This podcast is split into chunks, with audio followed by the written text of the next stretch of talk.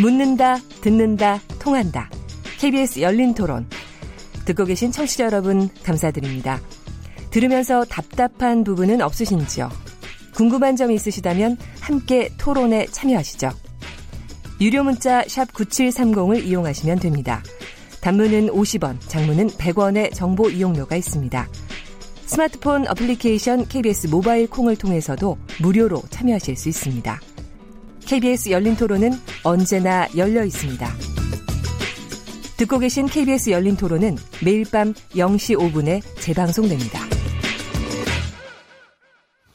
네, KBS 열린 토론 재판 거래 의혹 어떻게 볼 것인가라는 주제로 얘기 나누고 있습니다. 청취자 의견 잠깐 보겠습니다. 휴대전화 뒷자리 4058번님. 정권에 잘 보이려고 판례를 모았다고 하는데 그것도 문제입니다. 저도 보고서 좀 읽어봤는데 재판 거래 증거로 충분하다고 생각합니다. 1236번님, 판사 블랙리스트 작년부터 나왔던 의혹인데 계속 조사해도 결론이 안 나는 게 이상합니다. 이제 의혹에 그만 매달렸으면 좋겠습니다. 0014번님, 국가의 근본은 법과 질서입니다. 법을 다스리는 기관이 불법을 저질렀다면 좌고우면해서는 안 됩니다. 철저히 진상을 규명해야 합니다. 콩으로 의견 주신 김성수 청취자님, 대법관들은 대부분 보수적인 성향을 갖고 있습니다. 재판을 직접 흥정하지 않았다고 하는데 노동 같은 현안을 대법원 합의체로 회부하는 자체가 의도를 가진 게 아닐까요? 아마 이것보다 더 많은 의견들을 가지고 계실 것 같은데요. 오늘 어 지금 그 김용남 변호사님, 노영희 변호사님, 여상원 변호사님, 장유식 변호사님 같이 재판 거래 의혹 어떻게 볼 것인가 주제로 토론하고 있습니다. 우리 이번 토론에서는요, 지금 앞에서도 얘기 나온 이게 이제 처음부터 스타트가 블랙리스트부터 출발을 한 건데 지금 세 번 조사하고도 지금 블랙리스트는 없다고 발표를 했어요. 그런데 또 한편에서 조사는 했어요. 그래서 이거를 어떻게 봐야 되는지 저 어느 분께서 먼저 시작해 주시겠습니까? 그러니까 블랙리스트는 이렇게 되면 없다고 봐야 되는 겁니까? 제가 말씀드릴까요? 노영희 변호사님. 저는 블랙리스트의 네. 규정이 사실 뭔지 정확히 모르겠는데 네. 이번에 특조단의 보고서 내용에도 나오잖아요. 판, 뭐 특정 성향의 판사들의 동향 같은 걸 파악한 건 있더라. 근데 파악했지만 인사상 불이익을 준 건 없다. 네. 그렇기 때문에 블랙리스트가 없다. 이런 식으로 말하는 것 같아요. 근데 저는 그런 식으로 파악하는 것 자체가 사실은 문제고 파악할 대상을 특정하는 과정이 사실은 문제가 있었기 때문에 우리가 그들에 대해서 블랙리스트다, 화이트리스트다 이렇게 부르는 거거든요. 네. 저는 이 보고, 그러니까 특조단의 3차 보고의 내용을 보고 왜 저걸 보고서 블랙리스트가 없다고 저렇게 말을 할까? 전 정말 이해가 안 갔어요. 솔직히 말씀드리면. 이거는 여성원 변호사님께서 저, 전직 판사님께서 대답해 네. 주셨어요. 저기 그 행정처가 아까 네, 네. 인사하고 예산한다 네. 그랬잖아요. 네. 근데 그 중에서도 판사들한테 직접 관계 있는 건 인사가 훨씬 크죠. 예산이야 뭐 판사들 월급 받으면 되지 그 예산 가지고 다리를 놓는 것도 아니고 법원이 네. 그러니까 관계는 없는데 아 대법원장이 모든 인사권을 쥐고 있죠. 법원은 특이하게도 네. 그 특히 대법관도 장관급 법관 아닙니까? 네. 그걸 대법원장이 제청하니까 그래서 아까 그 이야기를 들려다 말았는데 대법관 중에 이 대법원장 지금 현재 대법원 제청한 대법관은 거의 뭐 스승과 제자 관계라고 할 정도로 음. 긴밀합니다. 네. 그런데 이제 그 이전에 임명된 대법관은 뭐 좀 그런 건 아니고요. 음. 그 대법관이 그 특히 차관급이라면 상당히 높은 공무원 아닙니까? 네. 그 고등부장이 차관급인데 그걸 대법원장 혼자서 다 해요. 그 정도로 힘이 인사를, 막강하고 인사를. 인사를. 그걸 어디서 스포트 그 지원 받느냐 바로 법원 행정처 인사관리관실인데요. 네. 아, 그 인사관리관실에 가면요. 저도 뭐 본 적이 없습니다만은 그 인사관리 카드에 그 판사에 이건 뭐 아까 말씀드린 뭐 인권법 연구의 문제가 아니고 전국 모든 법관의 그 어떤 사생활까지 다 기재되어 있, 다고 합니다. 어느 정도까지요? 그건 제가 본 적이 없는데 아, 상당히 자세하게 그러니까 판사 자신도 그걸 보면 깜짝 놀랄 것이다. 자기가 어제 누구하고 만나서 차를 마신 것도 기재돼 있더라는데 그것까지는 아닐 거고요. 아니 설마 그렇게 네 그렇게까지는 뭐 판사. 자체가 왜냐하면은 그 경찰들 정보가 정보 어, 형사같이 그렇게 손발이 많은 게 아니니까 네. 그렇지만 상당히 중요한 인사 사항은 기록돼 있다고 그래요. 네. 그래서 이제 대법관 어, 대법원장이 고등부장 승진 인사라든가 그다음 뭐 서울중앙지방법원 형사부장 이런 거 인사할 때 그게 다 참고가 되는데 아 그게 그러니까 블랙리스트라고 꼭 무슨 문서로 있는 건 아닐 아닐 가능성이 많습니다. 그렇지만 그게 행정처의 그 인사 기록 카드에 그게 있으면 그게 바로 대법원장이 무슨 인사를 하고 할 때 도움을 받을 수 있는 거기 때문에 그리고 그 대법원만이 아니라 모든 국가기관은 아마 그런 게 다 있을 것 같습니다. 그게. 그래서 이번에 박근혜 정부에서도 그 블랙리스트 이야기가 나왔었는데 어, 그래서 그 블랙리스트가 사실은 뭐 종이로 문서로 존재한다 안 한다가 아니고 어, 대법원장이 어떤 특정 판사라든가 어, 자신의 어떤 성향에 어건 어, 좀 틀리는 판결을 한 사람에 대해서 어떤 그 사람의 성향을 적어 놓았다면 적어 놓은 걸 본 적은 없습니다. 저는 다시 한번 말씀드리지만 그게 문제 그걸 가지고 그걸 적는 것 자체는 큰 뭐 문제가 어떻게 그것도 되겠지만 그걸 가지고 인사에 활용한다면 그게 더 큰 문제가 될 수 있겠죠. 이번 같은 경우는 이제 인사 관리를 조금 벗어난 거는 확실한 것 같아요. 그래서 어, 상고법원과 관련된 문제라든가 또는 인권법 학회라든가 특정 학회의 활동 같은 것들을 에, 정리해서 리스트를 만들었기 때문에 그 자체로 에, 리스트, 블랙리스트라고 볼 여지가 충분히 있다고 생각합니다. 근데 보통 개념을 그냥 동향 파악 자체를 리스트로 만들어 보는 부분을 블랙리스트라고 볼 수도 있지만 여기 하나 더 추가해서 그거에 근거해 가지고 불이익을 줬느냐. 우리가 보통 이제 최근에 블랙리스트 문제가 많이 있습니다만 블랙리스트는 불이익을 주고 화이트리스트는 이익을 주는 거 아닙니까? 네. 그러니까 지금 이 만들어 놓은 리스트를 어, 불이익 주는데 이용했느냐, 실제로 불이익을 줬느냐 하는 그게 이제 하나 남은 쟁점이고 그 부분이 이제 조사가 필요하다는 거죠. 그래서 네. 지금 판사들도 여기에 대해서 판사회의 같은 걸 통해 가지고 철저한 조사가 필요하다라고 하는 요구를 계속 하고 있는 걸로 알고 있습니다. 자, 네, 김영남 변호사님. 예, 그 사, 제가 잠깐 질문 네. 드리면 네. 지난번에 그 왜 서지현 검사 미투 그 서지현 검사 그 가지고 그 인사상 불이익을 줬느냐 아니냐를 가지고 거, 조사를 하는 것도 무지 힘든 과정이더라고요. 검찰 안에서도 힘든데 실제로 이 사법부 안에서 인사상 불이익을 줬느냐 안 줬느냐를 가지고서는 조사를 한다라는 게 실제로 가능한지요. 그래서 이제 특조단 보고서를 보면 지금 이제 동양 파악의 대상이 된 판사들의 경우에 아, 해외 연수나 어떤 전출 과정에 있어서의 불이익은 보이지 않는다. 그러니까 네. 뭐 해외 유학들을 가거든요. 보통 한 5, 6년 지나면 아, 유학 대상자가 되는데 어떤 특정 성향의 모임에 가입했다 그래서 유학을 안 보낸다든지 아니면 뭐 그 법원의 인사 패턴과 다르게 먼 지역으로 전출 보낸 이런 예는 보이지 않는다 그래서 인사상 불이익을 준 거는 발견되지 않았다라고 이름은 결론을 냈습니다. 근데 네. 저는 여기서 드리고 싶은 아, 말씀이 법원 행정처에서 일부 판사들에 대해서 동향 파악을 한 것은 사실인 것으로 드러났습니다. 근데 네. 이제 그 동향 파악 자체가 잘못된 거 아니냐. 지금 그거 동향을 파악했다는 그 자체가 사법행정권의 남용이다 이런 주장을 하고 있는 것이죠. 그러니까 과거에 우리법 연구에 지금은 이제 대부분 그 멤버들이 국제인권법 연구의 멤버가 됐고 그 중에서도 아, 인권과 사법제도 소모임이라고 하는 인사모라고 하는 이제 어, 소모임이 핵심 조직인 것 같은데 이걸 왜 법원 행정처에서 이 사람들 이 판사들에 대한 동향 파악을 했느냐? 네. 사실은 이게 그동안 사회적으로 많은 문제 지적을 받았던 행동들이 많이 일어났거든요. 예를 들어 말씀드리면 자기 뭐 SNS에 아, 과거 정권이 자기 마음에 안 든다고 노골적인 욕설을 써놓는다든지 아니면 지금 국제인권법 연구회 소속의 그 인권과 사법제도 소모임에서 지난 박근혜 정권 때 아, 노동개혁을 정권 차원에서 추진을 하니까 사실은 그 노동개혁 5대 입법의 반대 논리, 주로 이제 아, 노동계 쪽의 입장을 대변하는 사람들만 강사로 초청해서 그것도 법원 내에 회의실에서 그 연구 모임에서 왜 지금 박근혜 정부가 추진하고 있는 어, 노동 개혁 입법이 올바르지 않은지에 대해서 뭐 강연을 듣는다든지 으흠. 뭐 이런 식의 아, 정치적인 편향성이 문제될 수 있는 여러 가지 행동들을 했어요.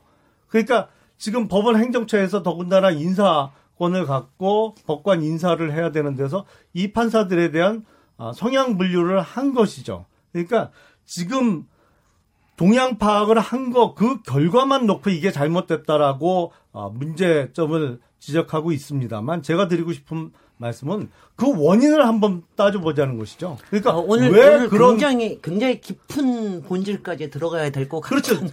말씀하신 대로 네. 사법부는 정치적인 네. 중립성이 보장돼야 됩니다. 그리고 네. 어떤 특정 어, 정치 색깔을 너무 드러내도 안 되고 그거에 따라서 판결이 좌우돼서도 안 돼요. 근데 일부 연구 모임을 꾸려가면서 결속을 다지는 판사들이 너무 지나치게 정치 성향을 드러냈다는 거죠. 그것도 특정 정파의 색깔을. 네. 그러다 보니까 그거에 대해서 법원행정처에서 누구누구가 주도 세력이냐 이 동향을 파악한 것이 이제 소위 블랙리스트가 있느냐 없느냐 이 논란이 지금까지 이어졌던 것입니다. 그 말이 네, 그 네, 그 네, 말씀이 맞으려면 네. 그냥 동향만 혹은 정치 성향만 파악했어야죠. 그분에 대해서 왜 재산 관계까지 파악합니까? 아 그거는 제가 좀 설명을 드리겠습니다. 그 예, 그게 이제 네. 재산 파악을 했다는 게 차모 판사의 경우를 말씀하시는 것 같은데 그분만 파악한 게 아니래요. 아, 이 판사가 이제 아 당시 대법원에서 추진하고 있는 상고법원에 반대되는 어, 논리를 갖고 모 주간지에 이제 연재를 칼럼을 연재를 어, 했던 모양이에요. 근데 이게 칼럼을 5회 연속해서 연재를 하는데 법원행정처에서 보기에 아, 이렇게 한 번도 아니고 다섯 번을 연달아 쓰기로 했으면 원고료나 뭐 어떤 어, 대가를 지급받는 게 아니냐.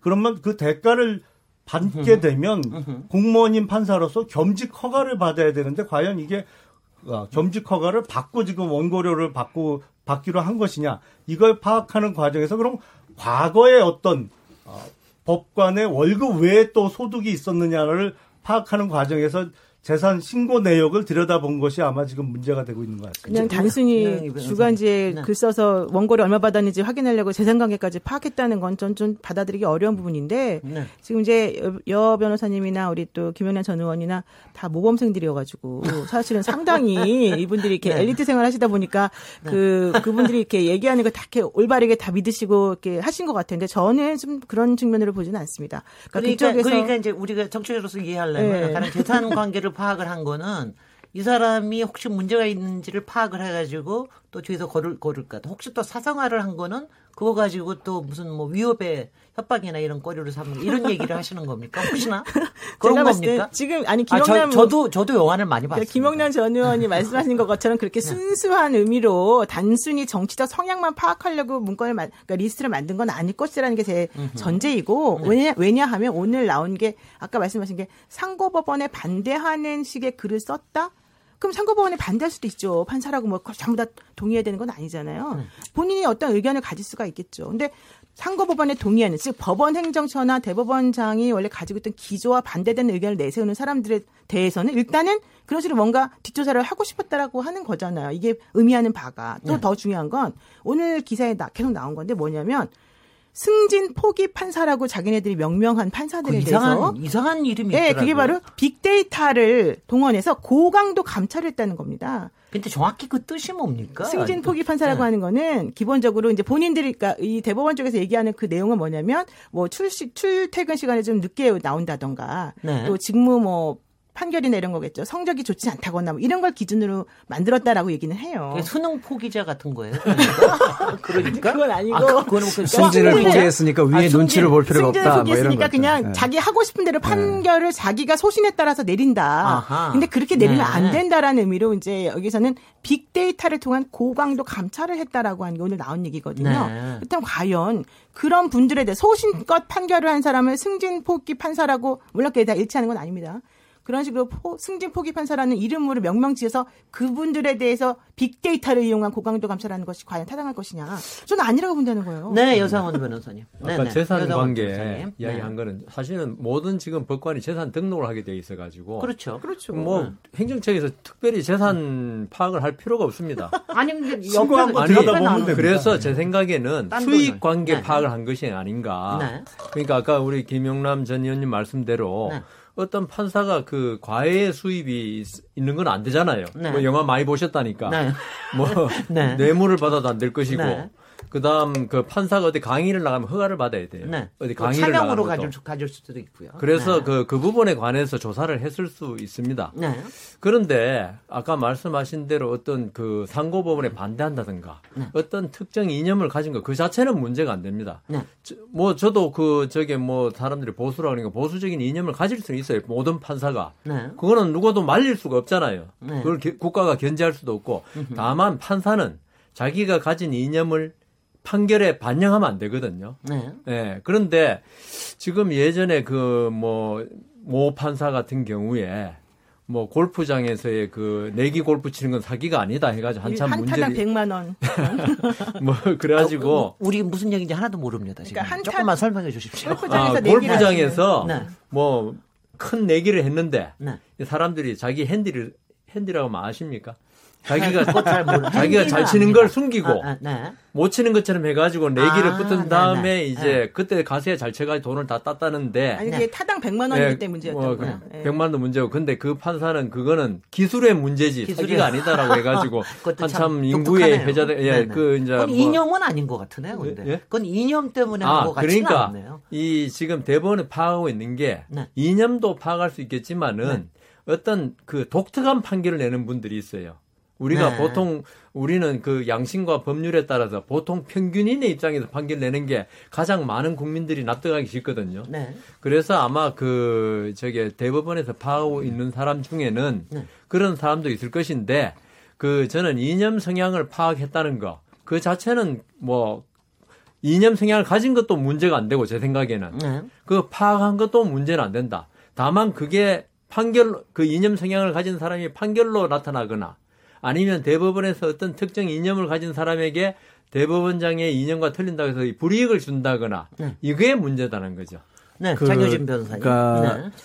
지금 말씀하신 대로 튀는 판결, 그러니까 튀는 판결 같은 경우를 어, 법원 행정처 입장에서는 좀 리스크 관리 차원에서 어, 정리하고 싶은 생각이 있을 수 있습니다. 너무 판사들이 튀는 판결을 하면은 사법부 전체에 대해서 예, 신뢰가 떨어질 수도 있으니까요. 근데 음. 지금 문제는 이번 같은 경우에 이제 에, 보고서가 몇 개 더 공개되면서 나오는 얘기는 특정한 이슈가 있었다는 거예요. 그러니까 그 사람들에 대한 이슈를 판 에, 동향을 파악하고 뭐 재산을 조사하고 하는 과정에서 상고 법원이라고 하는 이슈가 있었다는 거죠. 상고 법원과 관련해서 어떤 활동을 했고 에, 이 사람은 어떤 생각을 갖고 있는지에 대해서 조사를 했다는 게 문제가 되고 특히 3차 보고서를 통해 가지고 이게 재판 거래에 상고법원이라고 하는 특정한 그 대법원의 이해관계가 있었기 때문에 이게 연결이 돼서 결국은 어떤 특정 이슈를 관철시키기 위해서 재판 거래도 하고 사법농단도 하지 않았는가라고 하는 강한 의심이 예, 드는 거고요. 국민들은 그렇게 생각할 수밖에 없는.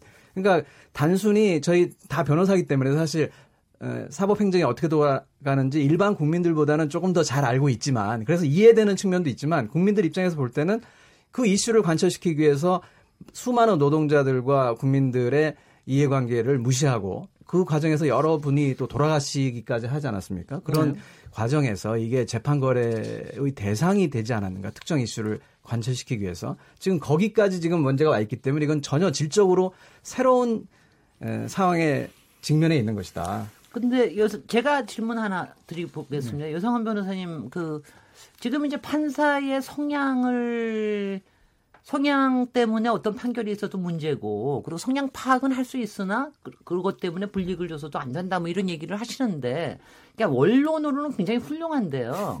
네. 저희가 이제 맨날 그 신문에서 보고 있으면 뉴스 볼 때마다 요번에 판사가 누구니까 이 사람의 성향이 누구니까 어떤 전략으로 가야 된다. 뭐 이런 얘기가 좀 버젓하게 나오지 않습니까? 버젓하게 나와서 판사의 성향이라고 하는 게 굉장히 판결에도 영향을 적지 않게 주기도 한다라고 하는 게 사실은 보통 상식인 것 같고요. 그런데 이제 뭐 아주 이상한 거 아니면 되게 이제 1심이나 2심에서는 약간 그런 뭐 성향 때문에 뭐가 문제가 있더라도 대법원에 가면은 설마 그거보다는 더 크게 대승적으로 볼 것이다 하는 기대감이 우리 국민들한테는 조금 더 있는 것 같은데 이번에 충격이 아 대법원에서 마저 그런 좀 이렇게 성향이나 아니면 어떤 뭐 판결에 대한 결론에 대한 숙고나 이런 거를 좀 하고 있는 게 아닌가 하는 이, 이것 때문에 조금 충격이 큰 것 같습니다.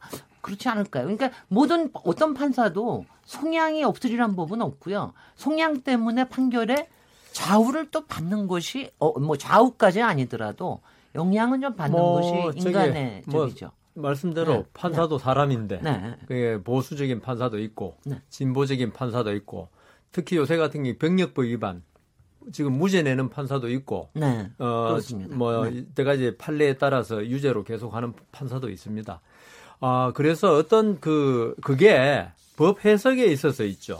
네. 어떤 어 테두리 범위 내에서 자기 성향에 따라서 나는 이 병력 위반이 무죄다 하는 거 좋습니다. 저는 뭐 그거 충분히 그럴 수 있다고 보고요. 네. 그다음 나는 그렇지 않다. 네. 국가에서 병력의 의무는 정말 중요한 의무고 헌법상의 의무다 하면서 유죄로 하는 판사. 네. 그건 다 좋습니다. 네. 그런데 이제 우리가 지금 전에 말씀하신 대로 그게 대법원에서 대법관도 마찬가지입니다. 저는 그게 대법관이라고 해가지고 조금 더 법조 경력이 길고 그 다음 우리가 사회에서 뭐 13분, 14분밖에 안 되는 이제 중요한 법관이기 때문에 더 관심이 많고 한 건 맞는데, 어, 그게, 어, 아까 말씀 사법 거래라든가 지금 우리가 의심하는, 네. 그 다음 아니면 돈이라든가, 여기에 의해서 영향을 받는 게 문제지. 네. 어떤 법관이 어떤 그 자기가 생각하는 바 에 따라서 나는 이것이 정의라고 생각한다. 여기에서 판결 내린 것 자체를 문제 삼을 수는 없고요. 네. 그래서 우리가 삼심 제도를 택하고 있는 게 네. 1심 판사가 아까 우리 골프장 그 저기 사기 사건 이야기지만 결국은 어 위에서 그게 사기라고 판결이 다시 도박, 내려져 도박. 예, 도박이라고 네. 내려졌습니다. 네. 그런 걸로 볼 때 아, 사기 사기죄로 됐을 겁니다 아마. 네. 예, 그래서 어 이걸 바로 잡아 주라는 거거든요. 네. 그래서 이제 그 어떤 판사가 돌출적인 판결을 하더라도 결국 삼심 제도를 택하고 있기 때문에 바로 잡아준다. 이거기 네. 때문에 아까 좀 전에 말씀드린 대로 네. 이게 그 거래 대상 이게 지금 사실관계는 밝혀지지 않았지 않습니까? 거래에 네. 진짜 거래가 있었는지 네. 거래라고 지금 의심하고 있는 상태인데 그래서 어떤 성향 자체를 가진 걸 저는 문제 삼지는 않습니다. 네, 그래서 요 지점에서요. 요번에 재판 거래 의혹을 받고 있는 사, 사건이 총 15개라고 그러는데 아까 몇 번 얘기를 하셨어요. KTX라든가 몇 개를 얘기하셨는데 그래도 그, 저 청취자들께서 조금 더 이해하시게 왜 이 사건들이 좀 이렇게 거래 의혹을 받을 것 난 이걸 조금만 좀 설명을 해 주시면 어떻습니까? 그 아까 변호사님. 네, 2015년 11월 19일 날 그 임정원 법원 행정처 차장이 작성한 문건에 나와 있는 그 청와대에 협조했다라고 하는 판결이 뭐냐면 첫 번째 네. 합리적 범위 내에서 과거사를 정립했다. 이런 내용으로 네. 그 예로 든 게 국가배상 제한 사건 이런 게 있습니다. 네. 그러니까 나라에다가 이제 그 배상금을 달라라고 했던 것에 대해서 이제 그 나라에서 너, 만약에 너무 많이 주게 되면 나라 음. 재정이 거덜나니까 음. 금원을 줄이는다든가 뭐 이런 식으로 이제 조정을 했다는 거죠 판결로서 네. 네. 또두 번째로는 자유민주주의 수호와 사회적 안정을 고려한 판결 그 예로 이석기 판결과 원세훈 판결을 예를 들었어요. 아 그렇죠. 네. 네. 세 번째 국가 경제 발전을 최우선으로 하는 판결. 이것이 바로 이제 아까 그 갑을 오토되게 통상임금 네. 관련된 판결, 또 국공립대 기성회비 반환 같은 판결, 또 키코 판결 이런 것들이 예가 들었습니다. 네. 그리고 네 번째로 노동 개혁에 기여하는 판결이 있습니다. 이게 바로 KTX 여승무원 사건이 KTX 그, 그, 그 경우에는 특히 3심에서 바뀌고 난 다음에 자살까지 했잖아요. 네네. 여승무원이. 여승무원이 이게 자살을 여, 더구나 그건 좀 조금 충격이었어요. 글쎄요. 1, 2심에서 이미 보상까지 다 받았는데 그렇죠. 그걸 다시 토해내라 그러니까, 그러니까 1, 2심에서 이겨서 8천만 원이라고 하는 그동안 미지급 임금을 돌려받을 때까진 좋았는데 네. 그런 판결이 있은 후에 2년 후에 네. 2년 후에 8,600만 원을 다시 내놔라 이런 거예요. 이자까지 쳐서. 네. 그러니까 이미 다 썼을 거 아니에요. 네. 그 직원들이 서른 몇, 몇 명의 여자 승무원들이. 네. 그분들한테 갑자기 8천 몇, 몇백만 원 안 주면 감류하겠다. 글쎄요. 이런 식으로 하니까 사실은 못 견디는 거죠. 네. 어쨌든 그런 사건도 이제 예가 되는 거고요. 네. 또 전교조 시국선언 사건 같은 경우 네. 이런 것들을 다 같이 포함시켜서 말하면서 네. 직접적으로 혹은 간접적으로 VIP와 BH에게 협조한 판결이다 이런 식으로 말했다는 거죠. 이게 바로 15개의 판결이고 그중에서 6개가 전원합의체 판결이었다는 거죠. 근데 김원남 변호사님 네. 이거 들어보니까는요. 네. 박근혜 대통령의 심기를 잘 읽기는 읽은 것 같으네요. 법원 행정처에서 이거 이 자료 만들 때. 글쎄요. 근데 제가 보기엔 뭐 KTX 네. 여공 여승무원의 고용 관계가 KTX하고 직접적인 고용 관계냐 아니냐 하고 박근혜 당시 대통령하고 무슨 관계가 있나요? 아, 네. 제가 보기엔 이게 네. 아, 이 문건을 작성했다고 하는 임종원 전 차장이 좀, 어, 뭐, 좀 속된 표현으로 꾀를 내서 네. 뭐 이런 이런 거 공치사를 좀 하면 어, 청와대 쪽에서 상고법원 설치하는데 좀 도움을 주지 않겠느냐라면서 이제 양스태 대법원장 말씀 자료로 쓰시라고 이렇게 작성을 했던 것 같아요. 근데 네. 아까도 말씀드렸습니다만 박근혜 당시 대통령이 직접적인 이해관계자인 사건들이 많이 있거든요. 뭐 이 정치인들은 고소도 하지만 고소를 당하는 사건도 많이 있습니다. 근데 그런 거하고는 전혀 관계가 없는 사건들이에요. 그러니까 이거는 어떤 번뜩이는 아이디어 차원에서 그냥 립 서비스 하시라고 만들어준 문건이 아닌가 싶고, 물론 뭐 이거에 대해서 사후적으로 이제 진짜로 이런 발언을 양승태 당시 대법원장이 박근혜 대, 통령에게 했는지 그리고 이 판결에 합의를 볼 때 대법관들에게 어떠한 뭐 메시지가 전달이 됐는지 확인해 보면 알겠습니다만 현실적으로는 매우 어려운 게 제가 이해하고 있기엔 일단 이 문건을 작성한 법원행정처는 아예 재판에서 배제되고요.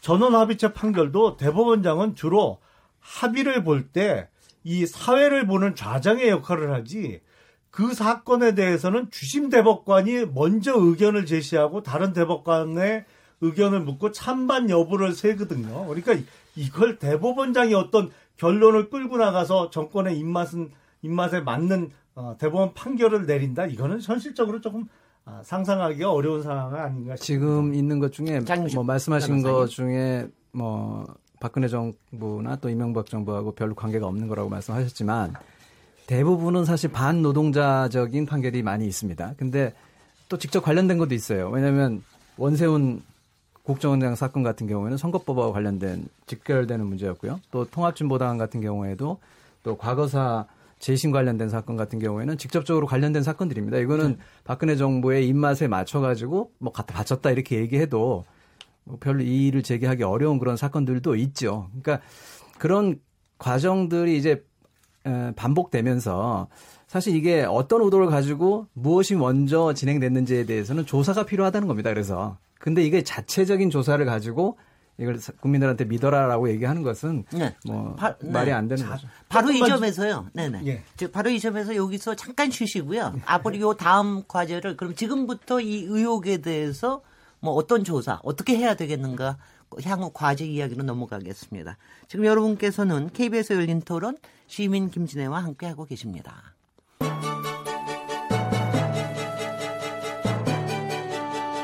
라디오 토론이 진짜입니다. 묻는다, 듣는다, 통한다.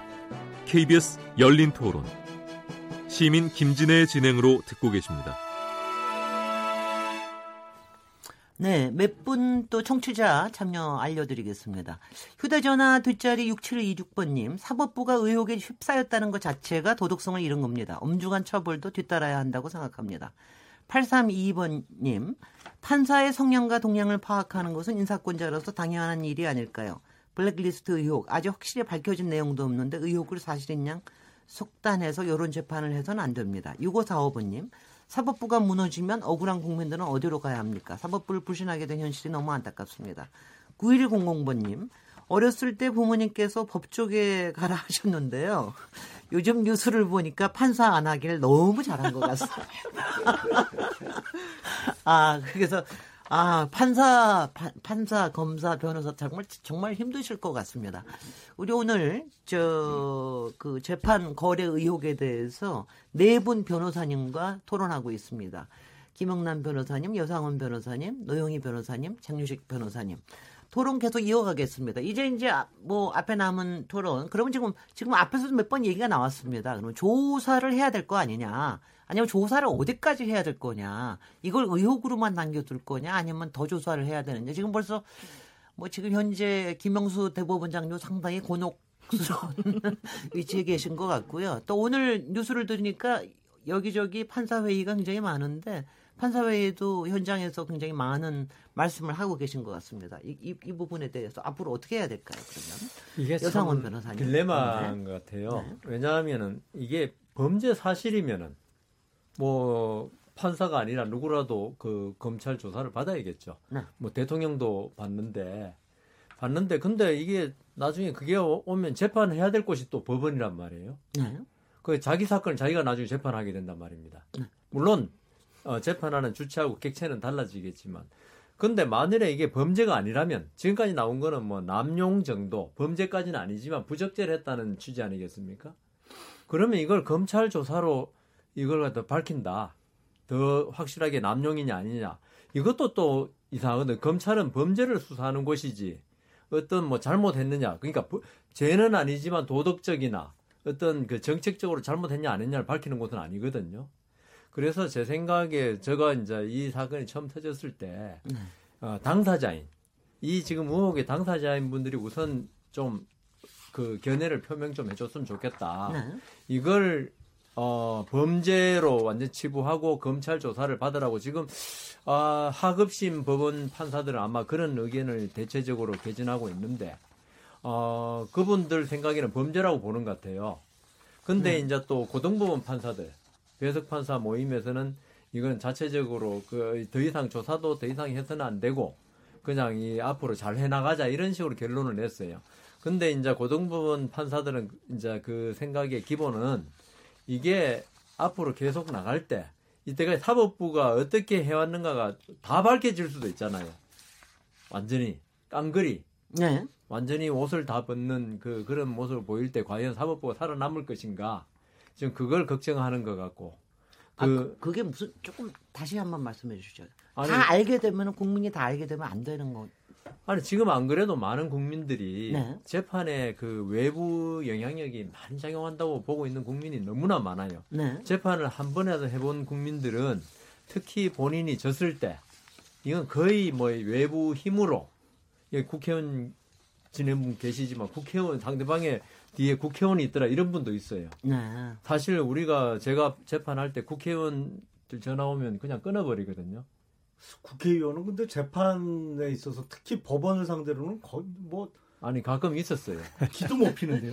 그러니까 뭐 여하튼 저는 재판할 때 이렇게 오면은 네. 상당히 불쾌하게 생각하고 네. 뭐 끊어버린 적도 있는데 네. 이런 지금 불신 상태가 만연해 있다는 게 네. 오히려 문제고 이번에 만일에 이게 잘못될 경우에 아마 뭐 이때까지 재판 해보, 해보면서 졌던 많은 국민들이 다시 재판하자고 그럴 겁니다. 그럴 정말 좀 어마어마한 문제가 지금 있죠. 네, 네, 그래서 이게 참 네. 너무나 이게 네. 우리가 아니, 쉽게 네. 위험한 발언을 막 너무 쉽게 말씀하시는 아니, 아니 저, 도 이게 어디까지 위험한 발언이신지 그러니까 여변호사님 지금 말씀을 이렇게 이게 그 아니 내 말은 네. 이 사법 그 거래 이게 밝혀 이게 뭐 나중에 잘못될 경우에는 많은 국민들이 자기가 받은 재판을 불신할 거라는 거죠. 그 불신을 가지고 사법부가 어떻게 견뎌내겠냐.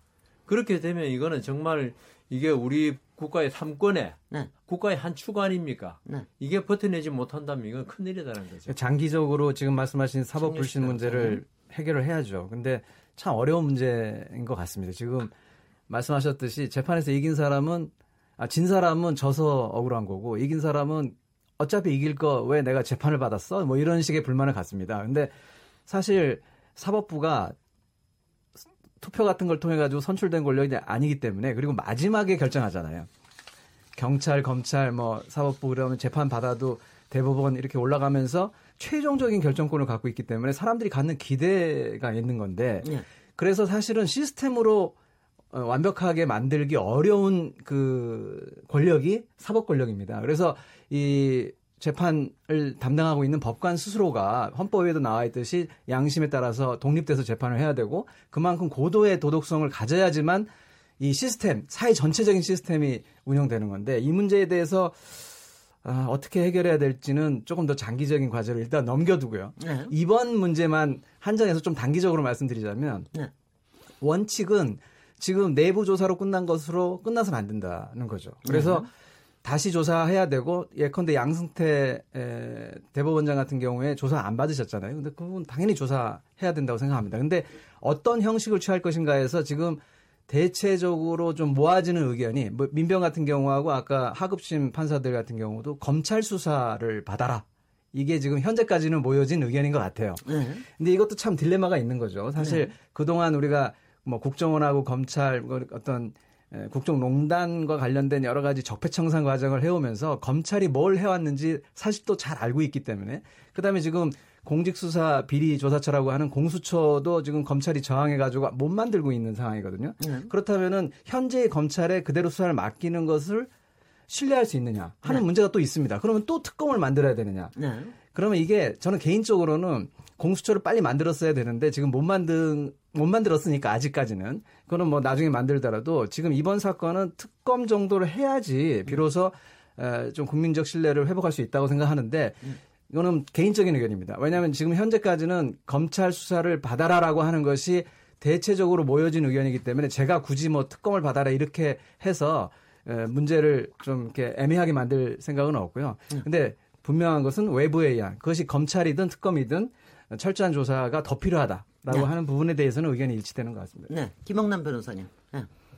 저는 이 상황을 이렇게 지켜보면서 사실은 어, 김명수 대법원장의 스탠스를 좀 지켜봤습니다. 근데 그 속내를 좀 들여다보면 김명수 대법원장은 이해관계자인 성격이 있어요. 왜냐하면 어, 그 법원 행정처에서 작성된 문건 중에서도 판사들에 대한 어, 모임을 이렇게 문제 제기를 하면서 어, 특히 이제 지금 문제가 많이 되고 있는 국제인권법 어, 국제인권법 연구회의 그 인권과 사법제도 소모임 인사모라고 하는 그 모임의 판사들이 과거 정권에 지난 정권에 이제 김명수 당시 그때는 이제 대법원장이 되시기 훨씬 전이죠.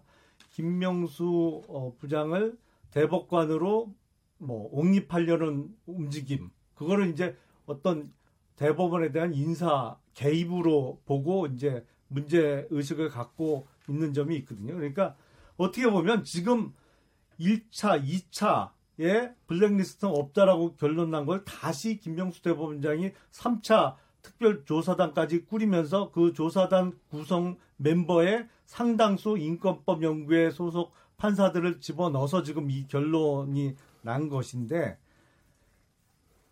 뭐 쉽게 말씀드리면 법원 내에 권력 투쟁의 양상이 있어요. 이거는 그러니까 김명수 대법원장을 옹립하는데 도움을 줬던 판사들 모임과 그리고 그 판사들의 정치 성향에 대해서 문제의식을 갖고 있던 기존의 법원 행정처의 주류를 형성하고 있던 판사들과의 권력 투쟁의 양상이 있거든요. 그러니까 이거는 만약에 여기서 더 조사를 진행한다고 하면 법원 내부 조사는 저는 부적절하고 생각을 합니다. 왜냐하면 네. 대법원장 본인 자체가 이해 당사자인 측면이 있어요. 네. 그러니까 제 3기관에서 해야 되는데 검찰은 이 사안에 있어서 정치적 중립성 내지는 이거에 대해서 의심받을 소지가 많이 있다고 저도 생각을 합니다. 차라리 네. 그래서 정파색을 완전히 떠난 제3자다 3자든지 아니면 여러 정파가 모여 있는 예를 들어서 국회에서 국정조사를 하든지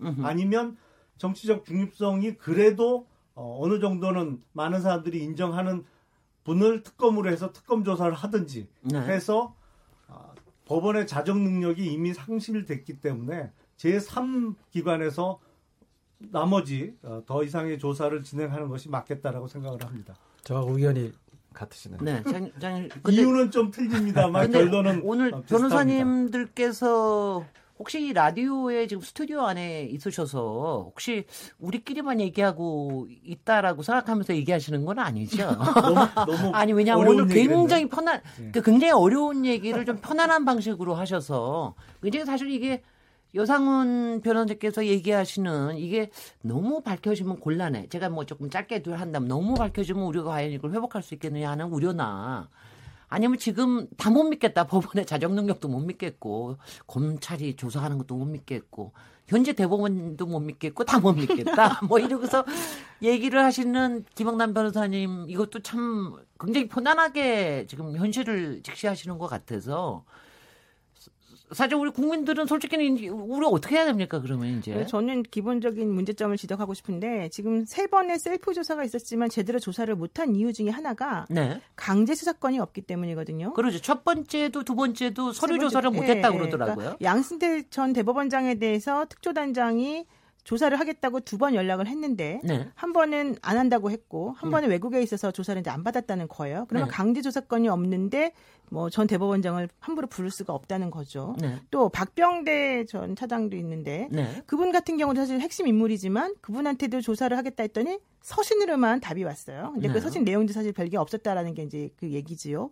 그래서 사실 조사한 사람이 이민걸 전 기조실장하고 임종원 전 행정차장이에요. 네. 사실 그 두 분밖에 조사를 제대로 못했고 네. 그분들도 전부 다 잘 기억이 안 난다. 뭐 그런 뜻은 아니었다. 이런 식으로밖에 대답을 안 했어요. 네. 그러면 이번에 나온 결론을 우리가 뭐 도대체 결론 나온 게 뭐예요? 뭘 조사했어요? 이렇게 물을 수밖에 없는 상황이 돼버렸다는 거잖아요. 네. 그럼에도 불구하고 3차 조사에서는 그래도 1차와 2차 때보다는 훨씬 많은 내용들이 나왔고 네. 특히 문건이 공개됨으로 인해서 우리가 조금 궁금한 것이 사라졌는데 네. 여기에 대해서 오늘 서울고등법원에 있는 그 판사님들하고 또 서울중앙지방법원에 계시는 부장판사님들이 우리가 사실은 그냥 책임을 통감한다 이런 취지로만 얘기를 하셨지 이런 건에 대해서 조사를 다시 뭐 누군가에 맡겨야 된다거나 누가 뭐 사법부가 나서서 행정적으로 뭐 고발을 좀 해줘야 된다라든가 이런 얘기를 하시는 분은 아무도 안 계셨거든요. 네. 근데 이거는 사실 며칠 전에 있었던 서울 가정법원 단독 단독 판사들의 모임 있었어요. 회의가 있었어요. 배석 판사 단독 판사 그분들의 그 회의에서는 이거 엄정하게 수사를 해야 된다는 수사 촉구 의견이 나왔단 말이에요. 그러니까 네. 일선에 있는 그 밑에 있는 그런 판사님들의 생각하고 중견급 이상의 경력이 많으신 분들의 생각이 완전히 다른 상황에서 네. 그러면은 이 상황을 앞으로 조사를 하는 거냐 말라는 거냐 그러면은 뭐 우리 대법원장이 조사를 하라고 고발을 직접 하라는 거냐 말라는 거냐 네. 결론이 안 나요. 그분들에게 네. 맡겨놓으면. 네. 그렇기 때문에 저는 이 부분과 관련해서 아까 김용남 전 의원께서도 이 문건의 내용은 그냥 단순히 예를 들면 그냥 일종의 뭐 포장해서 뭐 생산내기 용이었을 거다라고 주장하시지만 그것도 확인을 못한 상황이기 때문에 그런 걸 확인하기 위해서라도 사실은 그들만의 리그가 되어서는 안 되는 이 상황에서 어떤 식으로든가 공신력 있는 사람들에게 강제 수사권이 있는 분들에게 수사를 맡기는 게 맞지 않겠느냐. 네. 이제 그게 원래는 사실은 저의 기본 생각이긴 해요. 그렇지만 그것이 가지는 위험성이 있기 때문에 지금 다들 말들을 못하는 거죠. 그... 아, 여 변호사님 너무 한숨 크게 쓰시는 뭐, 제가 네. 몸담고 있던 조직에 그 네. 참큰 위기가 닥치니까 네. 그런 생각이 드는데 기본적으로 있죠. 이 문제는 누가 조사해도 네. 결론을 쉽게 내기는 힘듭니다. 왜냐하면은 재판이라는 게 있죠. 어떤 뭐 수학 공식처럼 1 더하기 1은 2다. 이렇게 나오면 참 간단하죠. 네. 그러면은 이번에 뭐 아까 KTX 승무원 사건 이게 전부 다 간단해요. 네. 그런데 이 재판이라는 걸 해보면요. 이게 재판이라는 자체가 불완전한 인간이 불완전한 증거를 가지고 결론을 안 낼 수는 없어요. 법원에 재소, 그 소송을 걸어오면은. 이런 사건에 대해서 있죠. 그게 과연 누가 개입했느냐, 안 하고 법관이 양심껏 했느냐, 이거 아무도 아마 조사를 아마 100년 동안 해도 결론 안 날 겁니다, 아마. 네. 예. 그걸 스스로 나서 가지고 그 뭐 내가 그 대법원장이 부탁하길래 이렇게 결론을 냈다 하는 대법관도 없을 것이고, 그러면 대법관 자신도 있죠. 명예에 큰 손상을 입는 거 아닙니까? 한 나라 일국의 대법관이니 네. 누구 말에 의해서 자기의 소신을 바꾼다 있을 수가 없잖아요. 그래서 제 생각에는 이게 그 지금 조사를 주체를 이제 두고 이제 여러 가지 말씀하시는데 이게 조사 주체가 누구냐에 따라서 결론이 달라지고 하지는 않을 것 같아요. 검찰이 들어와도 이 사건은 결론 못 냅니다. 제가 다 넣고 말씀드리는데 이거는요. 제가 그 뭐 딴 사건은 제가 그 결론만 받고 KTX 승무원 사건을 제가 판결을 다 봤습니다. 그 봤는데 이거는 그렇게 생각할 수도 있고 아닐 수도 있어요. 네. 누구 생각이 맞느냐는 각자의 목이고요. 네. 그런 상태에서 이걸 조사를 갖다가 누가 한다든가 하는 자체가 판결에 과연 이게 적절했냐 그리고 개입이 있었느냐 결론 나오지 않는다고 보입니다. 그런데요.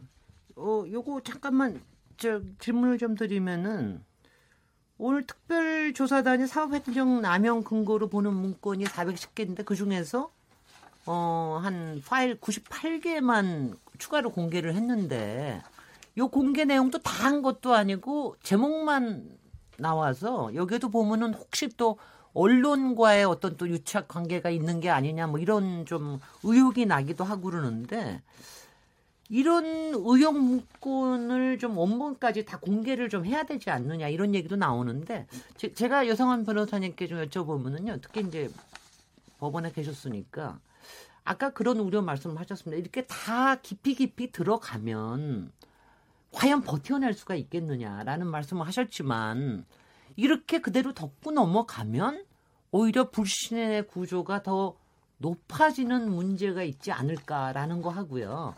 그다음에 또 하나 질문 말씀을 드리면은 그러니까 지금 꼭 당사자가 아니다 할지라도 이 저기 판결을 받은 사람들은 사실 다시 재심 받고 싶어 할 것 같은 그런 생각이 많이 드는데 그거에 대한 재심 가능성이 혹시 있는 건지 제가 알기에는 가령 뭐 미국에서는 경찰의 증거 잘못하면은 그 사람이 했던 거 다 무죄가 된다고 그러더라고요. 근데 막 그런 마음까지 막 들 정도로 좀 그런 것도 있는데 이렇게 재심의 여지가 또 있게 되는 겁니까? 제가 질문을 두개 드렸습니다. 첫 번째 문제에 관해서 네. 말씀드리면요. 네. 이거는 진짜 아까 말씀드린 대로 이걸 덮어놔도 지금 그렇습니다. 안 되고 네, 네. 밝혀져도 지금 사법부가 문제고요. 네. 그래서 이거는 진짜 이거는 뭐, 뭐 뭐라 그럽니까?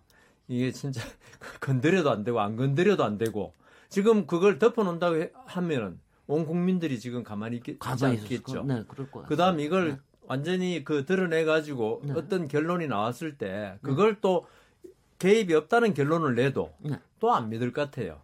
국민들이 왜냐하면 우리나라 국민들 아까 말씀드린 사법 불신이 지금 상당히 강하기 때문에 네. 이게 나오는 순간에 특조단의 결론이 나오는 순간에 이미 많은 국민들은 벌써 마음속에 아 그렇구나 이걸 기정사실화 했을 거란 말입니다. 네. 그래서 이걸 아까 조사를 많이 말씀하신 조사를 한다고 해가지고 음흠. 어떤 결론을 냈을 때 관여가 없었다 해도 안 믿고 관여가 있었다고 만일 나온다면은 이때 까지 진짜 많은 재판들이 그 문제가 되는 거고요. 그다음 두 번째 문제 제가 두리뭉실하게 넘어갑니다. 할 수 없이. 두 번째 문제. 네. 아, 네. 이게 그 판사가 네. 직권에 그러니까 직무에 관한 범죄를 범해 가지고 유죄 판결을 받았을 때 재심이 가능합니다. 이건 딴 사건 아니니까요. 네, 네. 그러면은 이게 아까 말씀드린 대로 저는 아까 이 문제를 갖다가 어떤 그 도덕적인 문제, 정책적인 문제로 봤는데 그럼 형사적인 문제로 검사가 직접 진짜 수사에 들어가서 네. 그 판사가 어떤 기소가 돼가지고 유죄 판결을 받아야 돼요. 그래야지 재심이, 재심이 가능하기 때문에 네. 아, 까 말씀드린 대로 이, 이 사안이 그까지 갈 정도의 사안인지는 아직 저는 모르겠습니다. 그때의 그... 직권남용이라 하면 형사 받는다는 거는 어디까지가 형사 그러니까 이게 말씀 네, 네 장식 변호사입니다. 네, 네. 네, 아까 하나 좀 어, 바로잡고 싶은 것은 98개 문건은 제가 알기로는 익명 처리는 됐지만 원본 공개를 한 걸로 알고 있어요. 아, 네. 그렇죠? 네. 어, 오다 오기 전에 좀 봤는데 네. 내용은 그대로 있습니다. 네. 컬러풀하게 보고서가 다 작성이 되어 있는데 익명 처리를 했죠. 어, 그리고 나머지 300여 개는 뭐 직접 관련이 없는 거다 이렇게 지금 얘기했는데 뭐 그것도 그런지 아닌지 아직 확인이 안 돼가지고 어, 그런 문제가 있다고 생각되고요. 어, 좀뭐 재심 문제는 아까 말씀하신 여 변호사님 말씀하신 문제가 있을 것 같고, 네. 그 다음에 이걸 어떻게 조사할 것이냐. 사실 세 사람은 다 조사해야 된다고 얘기했는데, 여 변호사님은 조금 곤란하지 않냐 이렇게 말씀하시지만, 이게 지금 과거에는 상상하기 어려운 일이죠. 어떤 재판과 관련해 가지고, 어, 판사가 직권남용을 했느냐. 네. 직권남용을 통해 가지고 유죄 판결까지 받아가지고 재판이 무효화되고 뭐 재심이 이루어진다. 이거는 그동안은 상상도 못했던 그런 일이라고. 생각됩니다. 네.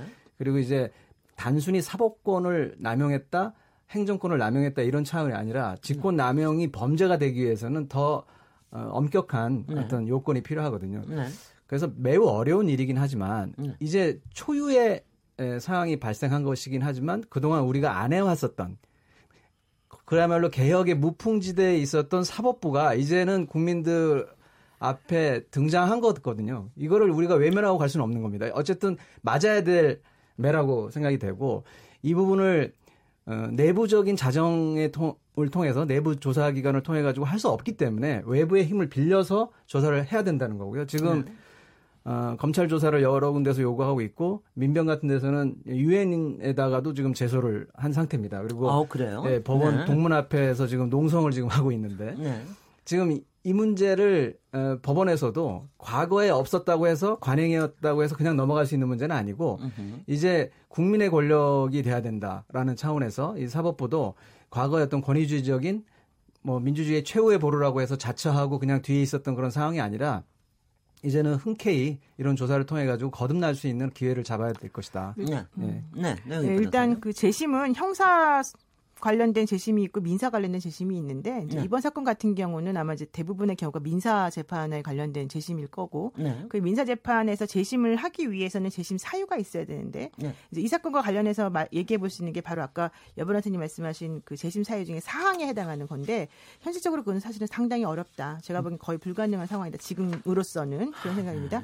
또 하나는 실질적으로 이번에 사실은 이런 일이 드러났지만 네. 그럼 과연 과거에는 대법원이 이런 식으로 재판을 가지고 거래를 했었던 시도 사례가 이번밖에 없었겠느냐. 없었겠느냐. 사실 그 이전에 더 있지 않았었을까? 이게 바로 사실 이 사건의 본질이라고 저는 봐요. 네. 그러니까 이번에는 정말 차라리 한 운 좋게 물론 경악을 했지만 네. 운 좋게 우리가 이런 일이 벌어졌다는 거를 문건이라도 보고 우리가 얘기해서 알기는 됐는데 네. 그럼 이 이정 정권에서는 그럼 어땠었을까?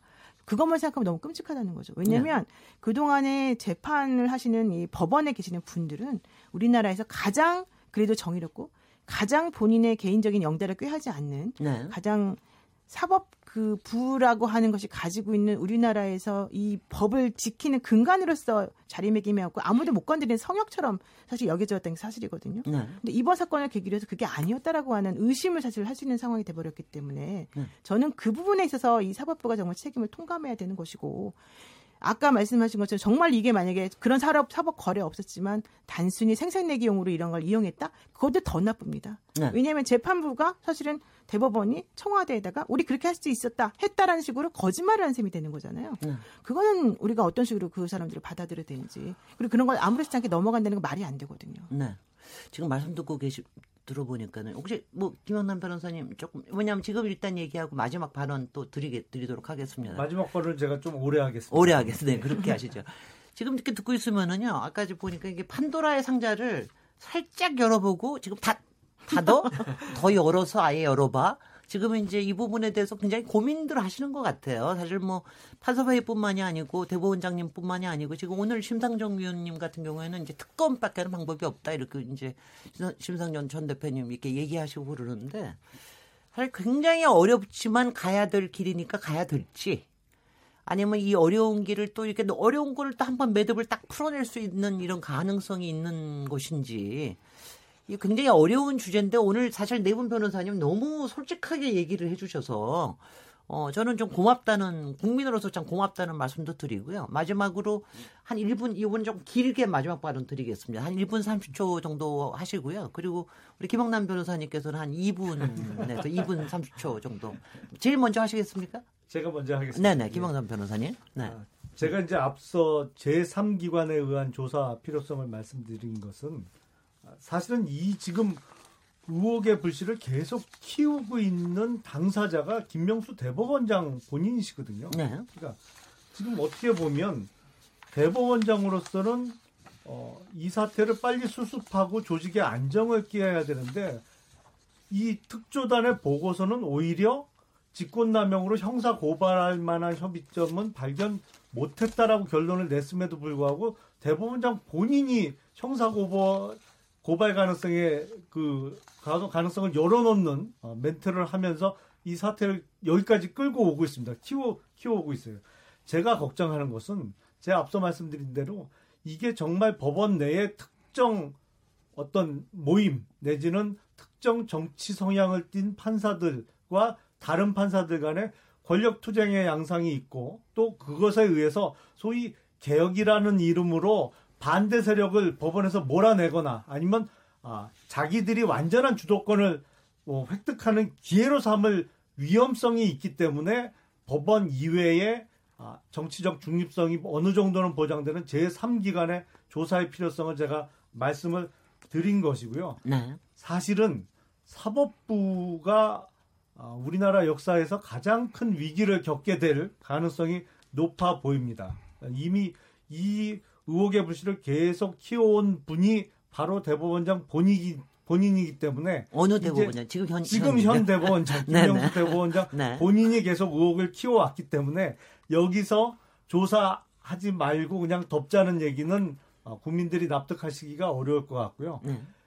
이 법원의 위기를 특정 세력 내진 특정 모임이 사법부의 주도권을 획득하는 기회가 안 되도록 아, 다른 기관 내지는 국민들의 어떤 견제 견제 내지는 감시가 필요한 상황 아닌가 싶습니다.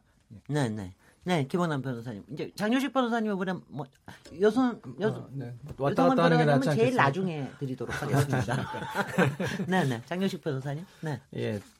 뭐 다들 같이 인식하고 계신 것 같은데 사법부가 엄청난 위기입니다. 그리고 어, 상고법원이 이슈가 됐는데 이 문제를 국민의 재판받을 권리라고 하는 차원에서 접근하지 않고 단순히 정권에 로비를 하면은 이루어질 수 있을 것이다라고 생각한 것 자체가 비극을 가져왔다고 생각하고요. 어, 앞으로는 일단 뭐 앞으로의 과제 뭐 여러 가지가 있겠지만 우선은 어, 외부 기관에 의한 제3의 기관에 의한 공정한 어, 진상조사가 네. 필요할 것 같고요. 그 다음에 지금 우리가 사법 민주화를 바라는 차원에서 그리고 재판이 공정하게 이루어져야 된다는 차원에서 뭐 참여 재판도 도입하고 여러 가지 개혁을 해왔습니다만 이게 사법부 내부에 좀 그쳐버리는 경우들이 많았고 진, 진정으로 국민들을 위한 어떤 재판 어, 제도가 좀 미비한 것이 아니었나. 그래서 우선은 지금 법원 행정처의 관료화. 지금 뭐 법무부 같은 경우도 어, 검사가 아닌 사람들이 들어가면서 민간화하는 작업들을 하고 있지 않습니까? 지금 법원 행정처가 전부 판사들이 구성이 돼가지고 인사권을 좌지우지한다라고 하는 것 자체가 당장은 어, 개혁돼야 되고 이 부분은 바로 할 수 있을 거라고 생각합니다. 그리고 네. 예를 들어서 지금 대법관들 14분 계시지만 전부 다 어, 고위 법관 출신이거나 검사 출신이거나 이런 분들이거든요. 거기서 뭐 법조인이 아니더라도 네. 일반인 또는 뭐 법학 교수라든가 이런 분들이라도 이런 대법원에 들어가서 구성을 다양화하는 문제 이런 시민사회에서 계속 요구해온 오래된 과제들이 있습니다. 이런 부분들을 법원이 소홀히 해 왔기 때문에 지금 이런 상황이 발생했다고 생각하고요. 네. 이거를 법원이 직접 할 수 없다면 좀 네. 외부에서 국민들이 힘을 모아주시고 의견을 모아주셔서 법원도 개혁될 수 있는 그런 전기를 마련하는 그런 네. 기회가 됐으면 좋겠습니다. 네, 네. 네, 저는 마지막으로 드리고 싶은 말씀이 이제 겹치지 않는 범위에서 말씀을 드리면 네. 사실 양승태 대법원장이 상고법원 하나 하자고 이렇게 무리하게 무리수를 뒀을까? 본인에게 무슨 이득이 있다고 그렇게까지 심하게 청와대하고 거래를 시도했을까? 음흠. 정말 이게 사실이라면 네. 그게 좀 약간 납득이 안 간단 말이에요. 그래서 네. 사실은 그게 아니라 그냥 상고법원이라고 하는 건 하나의 핑계로 그냥 원래부터 청와대하고 같이 거래를 하려는 게 기본적인 기조가 아니었느냐 이런 의심을 사실 우리가 또 다시 해볼 수밖에 없는 상황이 됐다. 음. 이렇게 의심할 수 있는 상황이 됐다는 것 자체가 너무 사실 유감이고 슬픈데 네. 그렇다면 이거를 해결할 수 있는 방법이 뭐겠느냐? 네. 현재 대법원이든 대법관이든 사실 너무 정치적으로 변질됐다는 게 우리들의 공통된 생각이에요. 왜냐하면 우리가 지금 정치 검사들 얘기를 사실은 많이 했지만 네. 법원도 마찬가지입니다. 네. 물론 대법관 구성 자체가 여당 몫이 있고 야당 몫이 있고 대통령 몫이 있기 때문에 네. 정치적인 측면을 전혀 배제할 수는 없겠지만 그럼에도 불구하고 대법원의 법원 행정처가 가지고 있는 위상이나 역할은 정말 정치적인 부분이 많았거든요. 네. 그래서 그런 부분에 있어서 사실은 어 정치적인 부분을 좀 걸러내야 되고 그들이 좀 순수한 정말 법리를 중심으로 해서 사회 정의를 실현하는 쪽으로 사법 정의를 실현하는 쪽으로 가야 되는 게 맞는데 그것이 제대로 되지 않았다는 것만 보더라도 사실 문제니까 앞으로는 그런 부분을 좀 고쳐 나가는 게 필요하지 않나 싶습니다. 네. 여상원 변호사님. 그 이번 일로 많은 국민들이 실망도 하고 화도 많이 났을 겁니다. 네. 그렇다고 해서 사법부가 없어질 수는 없거든요. 그러니까 이번에 이 일을 밝히는 것도 참 중요하고 네. 그렇지만 제가 아는 범위 내에서만 말씀드리겠습니다. 제가 아는 범위 내에서 아, 많은 법관들은 지금도 서초동 그 법원 청사 가면 밤 10시에도 불이 환하게 켜져 있습니다. 네. 워낙 사건이 폭주해서 그걸 네. 처리하느라고 대부분 법관들은 열심히 사심 없이 일하고 있다고 저는 보고 있습니다.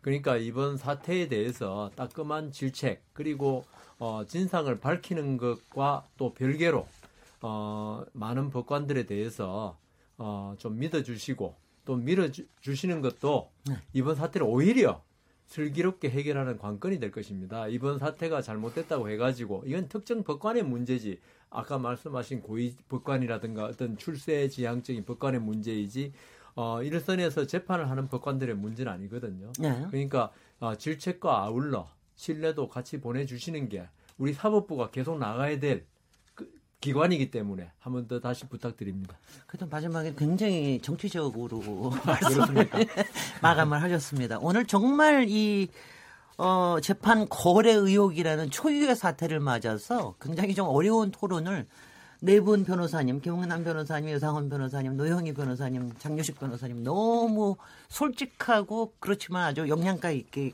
해주셔서 고맙습니다. 저는 오늘 또 하나 배웠습니다. 이 세상에 완벽한 것은 없구나. 끝은 또 들여다봐야 되겠구나. 정말 어렵습니다. 그렇지만 해나가야 되겠습니다. 아, 오늘 토론은 여기서 마치고요. 저는 내일 7시 20분 다시 돌아오도록 하겠습니다. 여러분 감사합니다. 여러분 감사합니다. 네, 고맙습니다. 네, 고맙습니다. 고맙습니다. 네.